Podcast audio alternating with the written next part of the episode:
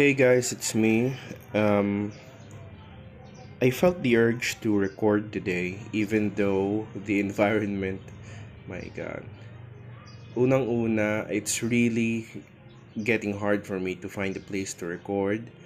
Sa totoo lang, gusto ko lang din naman talaga personally na meron din akong silent place to record. But since it's impossible, and I want to keep pushing content out kasi marami talaga akong gustong pag-usapan, and I think this podcast is generally a reflection of how much I have pent up inside of me, kasi I've been starving myself of an output for so many years now kasi I just feel like people don't want to listen. Kaya for example, if you're listening to this podcast right now, I thank you. Thank you for listening. Pero pangalawa,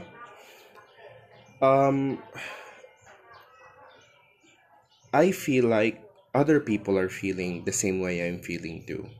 Kasi we all share the same environment. We all share the same kind of people, right? Kahit iba-iba yung pagkatao nila, but bottom down, meron silang mga common denominators that we think make them the same as other people as well. Kasi kaya nga meron tayong mga generic terms, diba? Meron tayong, for example, generally toxic people to be around with. Generally, there are people that... I think you have this experience that when you hang out with certain groups of people, it generally makes you sad. I don't know if you feel that way, but I have that experience. For example, if I hang out with this group of friends, medyo iba yung ugali ko. I tend to be more outgoing. I tend to be more risky with stuff. And then when it comes to this group of people, my other group of friends, I tend to be more serious. I tend to be more academic. I tend to be more critical with what I think and with what I say. And then there's this situation at home and you don't really have to watch out for anything, right? You can be lax, extremely lax, to the point that you don't even care anymore. I mean, why would you, right? It's being lax. But generally, what I wanted to talk about this podcast is burnout.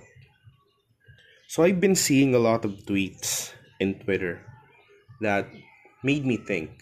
Hindi lang kahapon, hindi lang this week, hindi lang mga tweets that came out during the pandemic or pre-pandemic, but for a couple of years now, I've been active on my Twitter account that has been now deactivated because sa Twitter lang ata ako lalabas ng sama ng loob, and generally it's an output. I wouldn't even say anything more about that anymore kasi to make things short, it's an output, right? Pero to some people, it's an avenue for marketing. To some people, it's an avenue to show off their right? Either physically or your talent maybe. But for some people, most of the people, it's an output.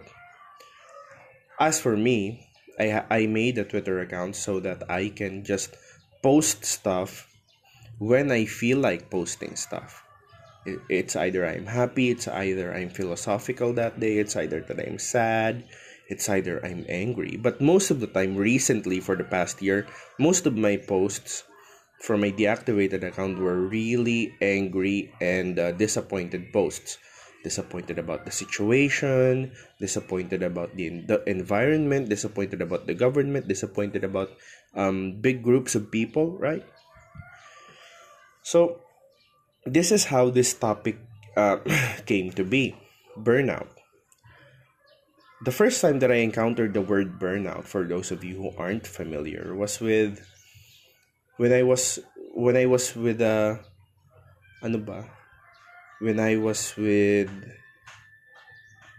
Kuya Dean, and I was studying in Metro Manila at that time. By the way, he's in Australia now, and I And I know he's... Do I know? Or Yeah. It's actually confirmed. He's a priest now in Australia. And he's been helping out with... he's a good guy. Generally a good guy.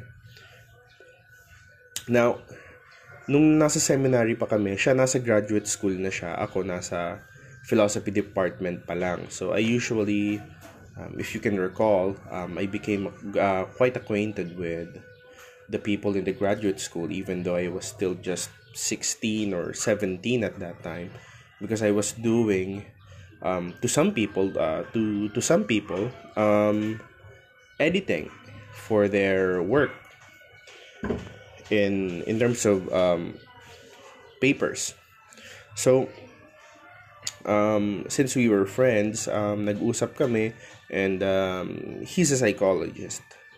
I think he's a psychologist before he entered the seminary. So he gave me tips, and he assessed me quite a bit, and he told me that what I'm experiencing was called a burnout.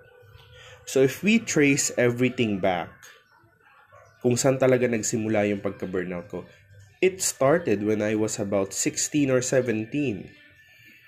So ngayon 24 na ako. You can imagine that amount of time to be burned out. Pero kasi sa akin, I can't really say these things na dire-diretso yung pagka-burnout ko. What I'm trying to say here is, I've been on and off of being in a burnout. Did that make sense? Did that actually make sense? Now, let's go back to what I've been seeing on Twitter. So, time and time again, nakikita ko sa Twitter na marami din yung mga exhausted na sa ginagawa nila, exhausted na sa family situations nila, and generally just exhausted with life. No? So, first of all, what is a burnout? Well, burnout is a state of emotional, physical, and maybe, in the majority, mental exhaustion caused by maybe excessive stress or prolonged stress on a certain issue or on a certain thing, right? So it occurs when you feel maybe overwhelmed or emotionally drained and unable to meet constant demand. Ganun din kasi yung nafe-feel ko kasi I mostly feel inadequate for some situations. Parang feeling ko, why can't I come up on top on this class? Bakit hindi ako magaling dito? I used to be good at this. Bakit parang ngayon hindi na ako magaling doon? So, I don't know if it's some kind of insecurity. Pero dati, I acted on that. Hindi na ako magaling dito. I studied. I did it again. Pero at the end of the day, I wasn't just as good as I was back then with that thing, right? So, yung constant demand sa sarili ko siguro. Or minsan, people talk to me like, uy, di ba magaling ka dito? Ganito, ganyan, ganyan. And they'll actually actively try and seek for your help kasi alam nila na magaling ka dito. I don't know if it was 2 years ago, 3 years ago, pero para sa'yo, magaling ka doon dati. For example, right? For example lang to. Pero ngayon hindi ka na masyado magaling. Even if you try and study, even if you try to review, even if you try and go through it again, parang napapansin mo, bakit hindi na ako kasing galing ng back when I was still younger, right? Or maybe a certain part of time na magaling pa ako dito. So, it's meeting constant demand. And as the stress continues, you can begin to lose interest. Ganun, nawawala na lang ng motivation. Tulad ko, I used to play guitar. But eventually, I lost the interest to play. Nawalan din ako ng motivation, and that was the time when I really lost interest. Nawalan ako ng motivation. And I can't even remember why I did what I did. So, it's a loss of interest. Pero burnout reduces productivity in it, and it's really takes a toll on you. It saps your energy. It sometimes leaves you feeling increasingly helpless minsan din parang hopeless. I mean, most of the time, ako personally, oo, I feel hopeless, cynical, and minsan resentful. Bihira ako tumaramdaman, pero lately. Pero hindi, I feel resentless, not about with my lost interests. I feel resentless with everything that's happening around me. Alam mo yun, you feel so helpless with the social issues right now. I feel burned out. No? For example, as a voter, even if I vote for the most for the best candidates that we can find out there, as an individual, pagdating sa vote, sa polling booths, magvo-vote ka, for example, you're gonna come out of there feeling like a good man, a good person, right? Sasabihin mo, oh yeah, I did my part for the country, right? At least that's what I felt. Hindi ko lang alam sa iba. People who sold their fucking votes, right? Like a fucking imbecile in the rain. Stupid motherfuckers. Really grinds my gears. So imagine mo na lang, I'm 24 years old. And I started taking interest in social issues when I was around... when I was around 15 something. But when I was around 15 to 18, that was the only time that I started to take interest, pero wala pa ako noon na urge to act on the thing, right? Napapansin ko lang, oh, bakit nga talaga ganito? That's when sociology came into play. That's when philosophy came into play, right? Psychology went into play. I read a tremendous amount of stuff on that. I really wanted to understand because I couldn't rely on old people to tell me why things were like this. Napaka-illogical, generally just stupid, right? Traditions, they fucked us over. So as you can see, from 18 to 24, even when I started voting, for example, bakit, even if I voted for the best candidates selected using my good judgment, kasi I'm gonna say it right now, for the majority of the people, I think I have far better judgment when it comes to these political candidates. Why would you vote for a man who, meeting the Avance, you're supposed to say your platforms with a timeline and an operational plan, right? Tapos hasayawan mo ako dyan ng budots? Or something? Are you fucking mad, mate? And some people are sold. And as a matter of fact, hindi lang some. Majority of people are sold. So isipin mo, I voted for the right people, and then lalabas sa results na nalo yung mga hindi karapat-dapat. And then, ano yung mararamdaman ko? I feel hopeless. Do you know why? Kasi yung mga nanalong candidates na binoto ng mga unrighteous people, yun yung mananalo. And these people who've won will make stupid decisions that will affect everyone, not just those unrighteous people who voted for them.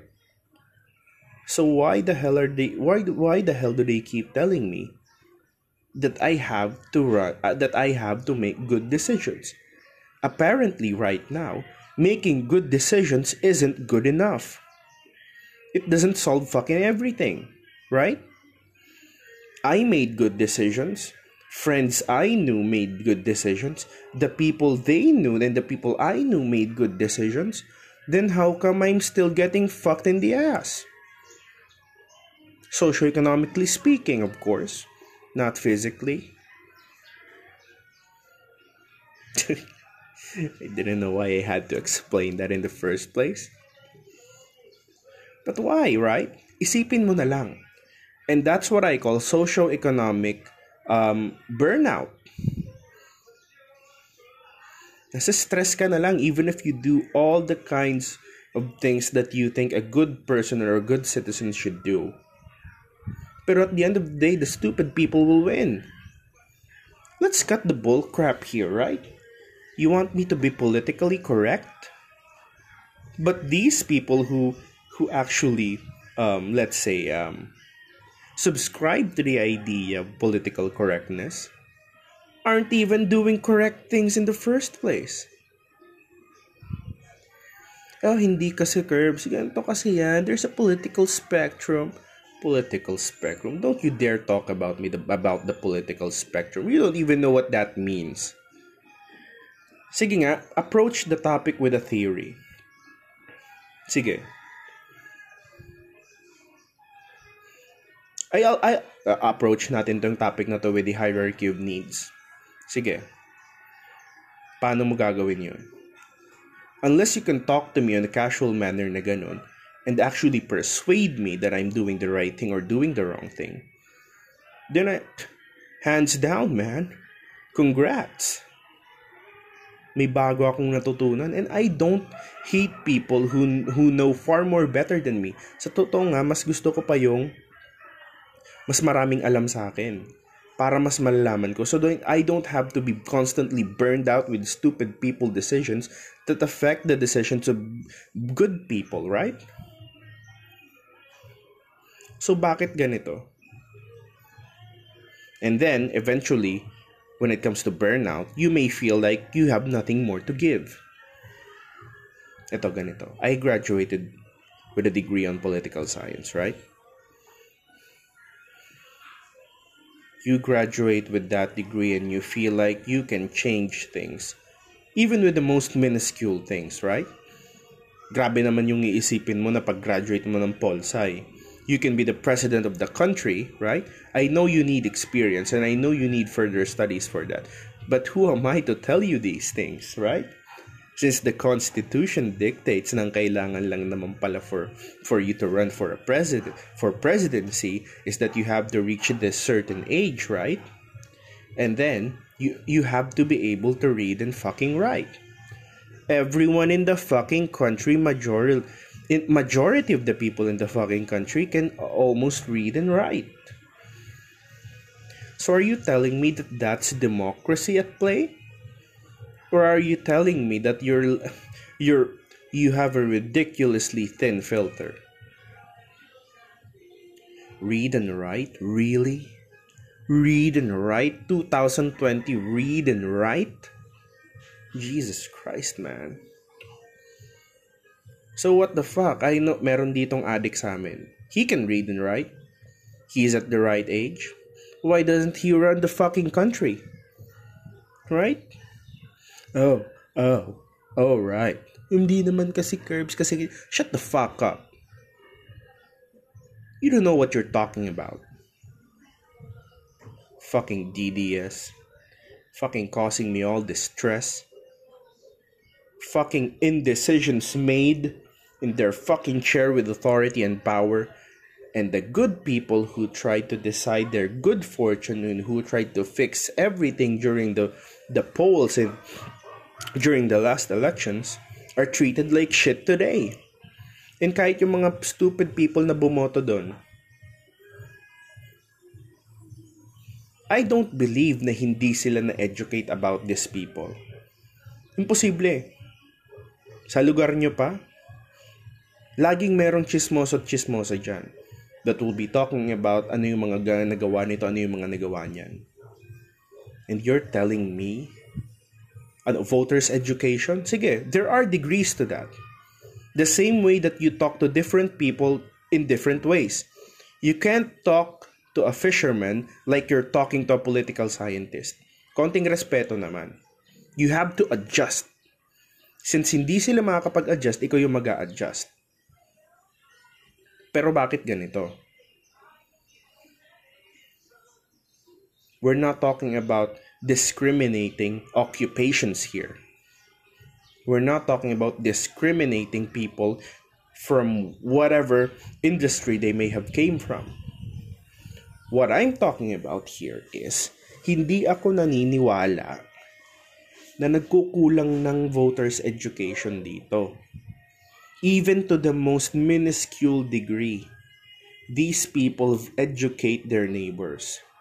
Ito si ganyan, ito si ganito, nakatulong yan sa akin ng ganito, nabigyan ako ng ano. When the time comes that you have to vote, mamimigay sila ng pera. Ito yung pinakamalaking stress ko sa buong buhay ko. God damn it. Makes me really angry. And I'm seeing these tweets, totally engaging in, bakit ganito? Wala man lang tayong mass testing, diba? Kasi recently on Twitter, you can read those things. Pero before the pandemic, you can read, bakit ganito, bakit ganyan. Meron pang malalayong panahon na hindi mo talaga, wala kang makikitang political, socio-political posts on Twitter. Even on Facebook. Except for my friends at least. Papost na lang sila ng memes. Oh my God, hindi ko nabili yung, buti na lang, hindi ko binili yung planner for 2020 kasi fucked up naman pala yung 2020. Are you that shallow? You reek of privilege. Imbeciles. Insensitive pricks. Nasa maganda kang kalagayan ngayon. Why don't you do something about that? Fucking post on Twitter? Something fell over. It's fine now. Diba? Seeing those posts, kahit before the pandemic, increases my burnout. It's like you're burning things on my face. God. Buti na lang di ko binili yung fucking planner. Di naman pala makakapag-travel. Fucking imbecile. Look at that guy. Eh, hindi kasi curbs, yun lang naman yung coping mechanisms nila. Yun lang naman yung coping mechanism. Coping mechanism, my ass, mate. Do something. This has to be the weakest generation we've seen so far. I'm part of the generation, but I'm trying to do my part and you should do yours. At least, be socially active. Read on things. Hindi na ngayon sapat yung, ay, hindi ko naman kasi alam, eh, smart shaming. Fuck you. That's not good. That's not good for anyone. Ang labas nito sa Facebook, sa social media, sa Twitter, whatever, conceited kang tao. You're causing other people burnouts.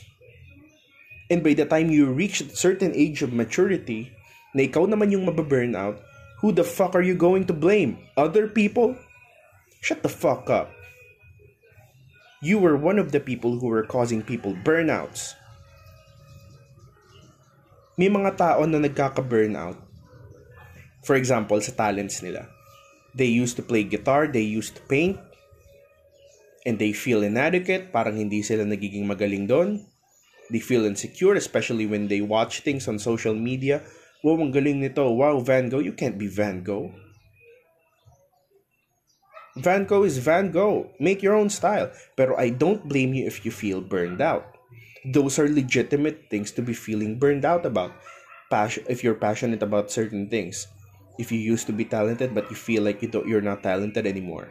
Nung dati, achiever ka nung elementary, pagdating ng high school and college, hindi ka na achiever. Though, it may be classified as burnouts. For me, at least. Pero paano yung socio-economic burnouts? Yung implications nun sa ibang tao? Are you fucking stupid? You think this is gonna be a podcast where I say good words? This is a podcast where you get your crap together, man. We're done with that. Political correctness. Tapos ngayon, may pinatay na isang, I'm sorry, but I forgot the name of the guy. Yung police officer, I forgot. I just read about this earlier. Black Lives, makiki-Black Lives Matter ka? Wala kang pakialam sa bansa mo? Are you fucking stupid? Kung hindi lang talaga ako magkakaproblema ngayon sa batas, I'll fucking smack your face. What does does it take for people nowadays to get concerned? Ang dami-daming panahon para ma-concern ka sa lahat. Nagka-pandemic na lahat-lahat. And you posted something about a planner na buti na lang hindi mo nabili. And you captioned that shit like it was a really big problem. And the next thing you post is Black Lives Matter. Are you fucking serious, man? You're not even a first world citizen. You're not a fucking Westerner. Yes, they have legitimate concerns. But you have problems here at home. You better fix this up before you go and share stupid shit that don't really apply to you. If you're an American, then you have a legitimate concern about that. Then you should all the more be concerned for the things that are included with those issues. Pero ikaw, Pilipino ka. Black Lives Matter. Sige, mag-share ka niyan. Pero don't give me this crap na magpo-post ka ng planner na hindi mo binili. You miss fucking Starbucks. You fucking entitled shit. You reek of privilege.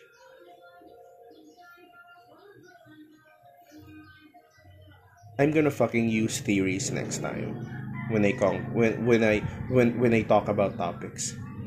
For example, West Philippine Sea and China and Philippines. Ayoko sana. You know what? Ayoko. I wanna talk about it as casually as I can. But next time, I'll try to incorporate theories and make it sound more casual, right? But I can't admit I won't be angry. Can't admit that I won't be angry. Now let's talk about the negative effects of burnouts. If you're listening to this podcast right now and you're one of those people who really don't give a fuck about your country, listen to this. At least, makonsensya ka naman sa binibigay mong stress sa ibang tao. For example, majority of us right now are really trying to seriously plan their lives. Masama bang magplano? Hindi. It's good. Pero anong ginagawa mo? We are seriously planning our lives. Some of us are planning to get married. Some of us are planning to go an inch above or a feet above the rest in their careers. And here you are posting those imbecilic shit that are making those dreams for other people more difficult than it already is. You insensitive prick. Let's talk about online classes, sige. Related pa to sa burnout. Kasi I want to talk about those people who are inflicting burnout on other people because of their fucking decisions in life. Let's not talk about victim blaming, stupid little shit. Victim blaming. Eh kung kasalanan naman talaga nila, I can't blame them because they're victims and both criminals at the same time? God damn it. You don't even know, do you? You don't even know. You one of those political correctness guys now? You don't know. Maybe you are. Ipaglaban mo yung gustong ipaglaban ng ibang tao because you live in the same place, you idiot. Okay, let's talk about the negative effects of burnout to other people. Kaya kung isa ka sa mga taong nakikinig nito and you think you're one of those people who are posting imbecilic shit, Black Lives Matter ka pa, itong sasabihin ko sa'yo. This is what you're doing to other people right now, to your countrymen, your fellow Filipinos, who desperately want things to change and you're doing imbecilic shit online. You're causing them burnout. Ito yung negative effects ng burnout. For example, you spill over into an area of your life maybe, including your home, work, social life, online life, kasama na natin. that yung burnout can cause long-term changes to your body. Minsan nga nagkakasakit pa dyan, magkakasipon ka. Maraming consequences to. And it's important that you deal with burnout right away. Pero pag titingin ka sa Facebook, they're stupid. God!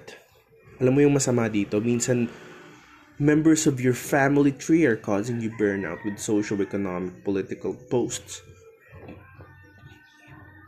Post pa ng fake news, fucking imbeciles. If you feel like every day is a bad day, and if you feel like caring about your work seems like a waste of time, and feeling mo wala ka ng oras, and majority ng araw mo napupunta na lang sa mga tasks na kahit napakasimple, feeling mo overwhelming na, and then and you feel like nothing makes sense anymore, and feeling mo kahit anong gawin mo hindi lang naman ma-appreciate, 'di ba? Yun na lang. Yung feeling mo lahat ng gagawin mo, feeling mo hindi naman magagawa ng difference. Even if we post a tremendous amount of enlightening posts on Facebook, if your friends, if the people around us are stubborn, are stupid, and nakiki-Black Lives Matter nang hindi naman nakikialam ng matters ng bansa, you're on the way to burnout. You're on Route 66. God. Science. Tapos, ano ba yung signs of and symptoms ng burnout? Kasi, baka nababurnout din ako kahit ako yung instigator ng fucking burnout sa ibang tao. God. Minsan, you feel tired, drained. Tapos, feeling mo, may lagnat ka, laging may sakit. Sumasakit ulo mo, sumasakit katawan mo. Ako personally, laging ganyan yung nararamdaman ko. You call me overacting. Pero minsan, when I see really stupid posts, alam mo ba dati ang friends ko sa Facebook, nasa around 1,600. If you visit my Facebook now, it's only about 800. Ang dami kong in-unfriend. Fucking imbeciles. Wala naman akong pakialam kung gusto mo mag-post ng games. Good on you, man. If you want competitive gaming, good on you. Ako mahilig din ako sa games. Pero I don't want to see nakiki-Black Lives Matter ka. When in fact, when it comes to the country, wala kang ang comment sa West Philippine Sea.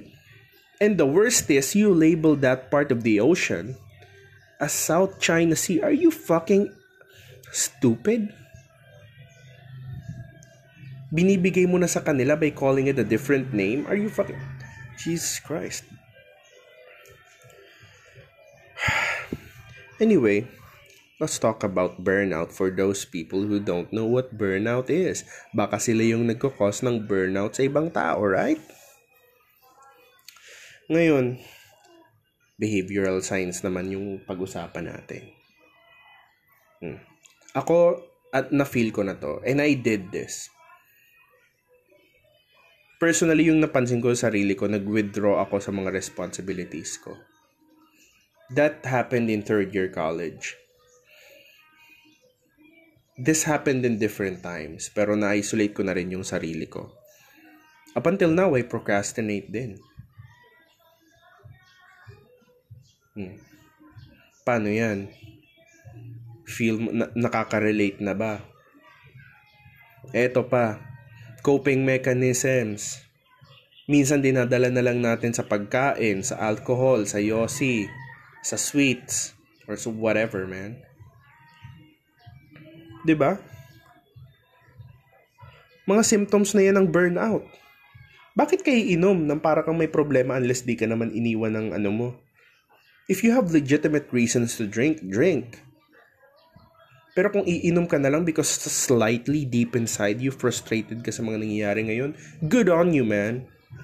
Think about that stuff. Educate other people. Di kita pipigilan, sasamahan pa kita uminom. Paano to? Burnout, on the other hand, it's not about what's enough. Ito yung sasabihin ko sa inyo. Hindi titigil yung pagka-burnout ng ibang tao just because you gave them what they wanted. Being burned out means, to guys, feeling empty, mentally exhausted. Sabi ko sa inyo, I've been feeling this too. I made a list about this. No motivation. People experiencing burnouts often don't see any hope of positive change. Sabi ko nga sa inyo.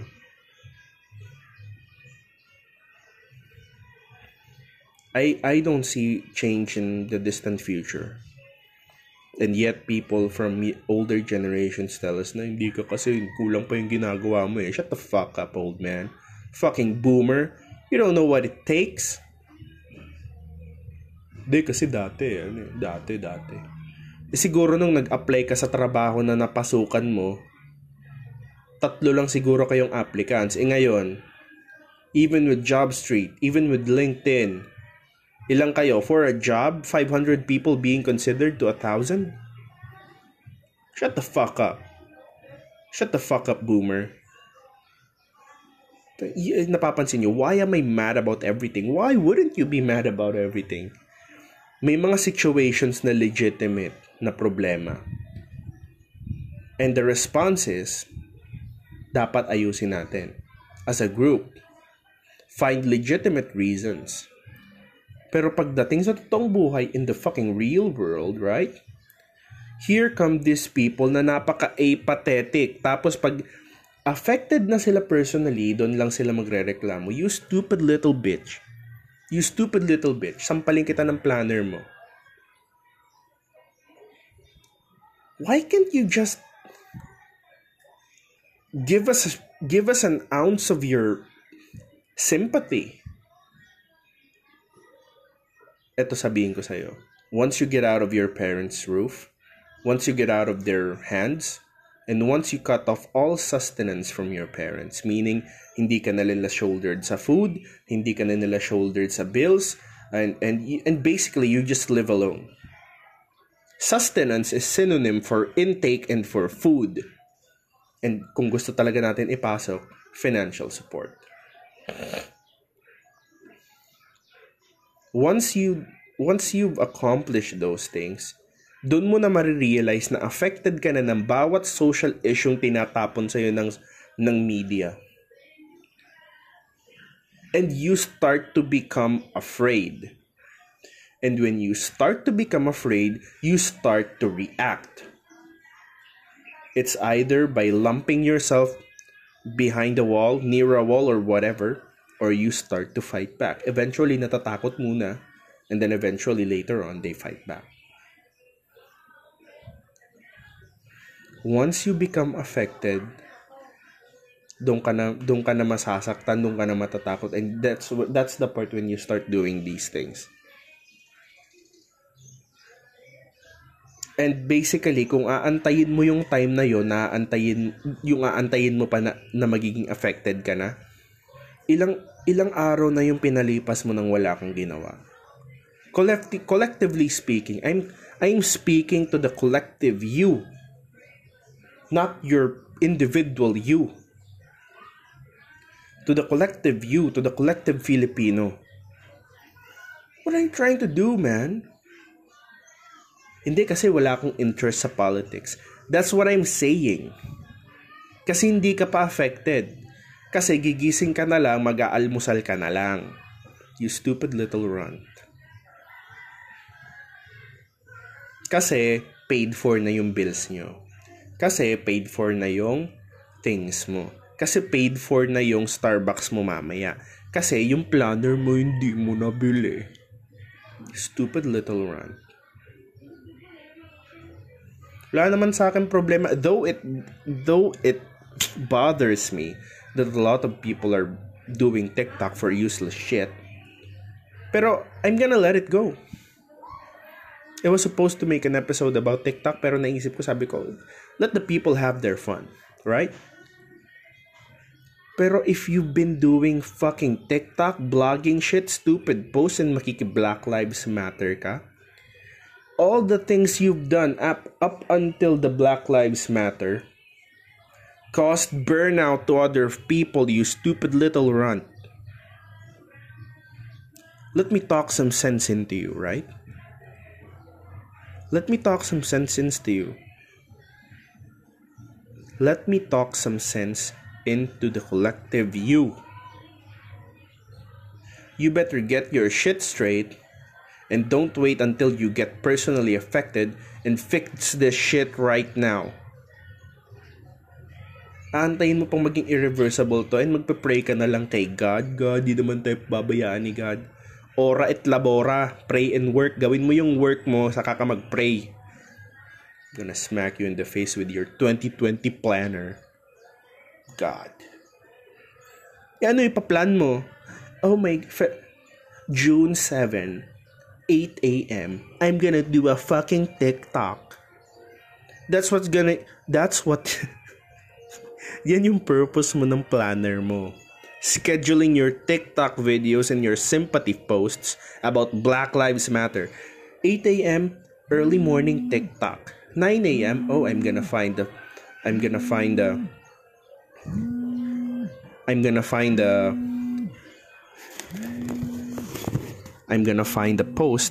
share it. Right? E anong gagawin natin ngayon? Stop posting those shit kasi there are legitimate people who are burned out. Who are burned out of the consequences of your posts. Let me repeat this thing. They don't mind seeing you having a different opinion. They don't mind seeing you having a different stand on things. And they don't mind seeing your stupid posts at all. Kasi lahat naman tayo nasanay na sa Facebook. But what they can't stomach is they have to suffer through the consequences of the collective view, the consequences of your actions, kahit di naman nila ginawa. Kasi since napakarami nyo, it's nearly impossible to avoid the consequences of your actions. Okay? So straighten your shit up. Stop doing stupid shit and stop causing other people burnouts. Right? Change now, please. Hopefully magbago na yung mga posts ng collective view. Okay? So I'm gonna end this episode now. See you on the next one, guys.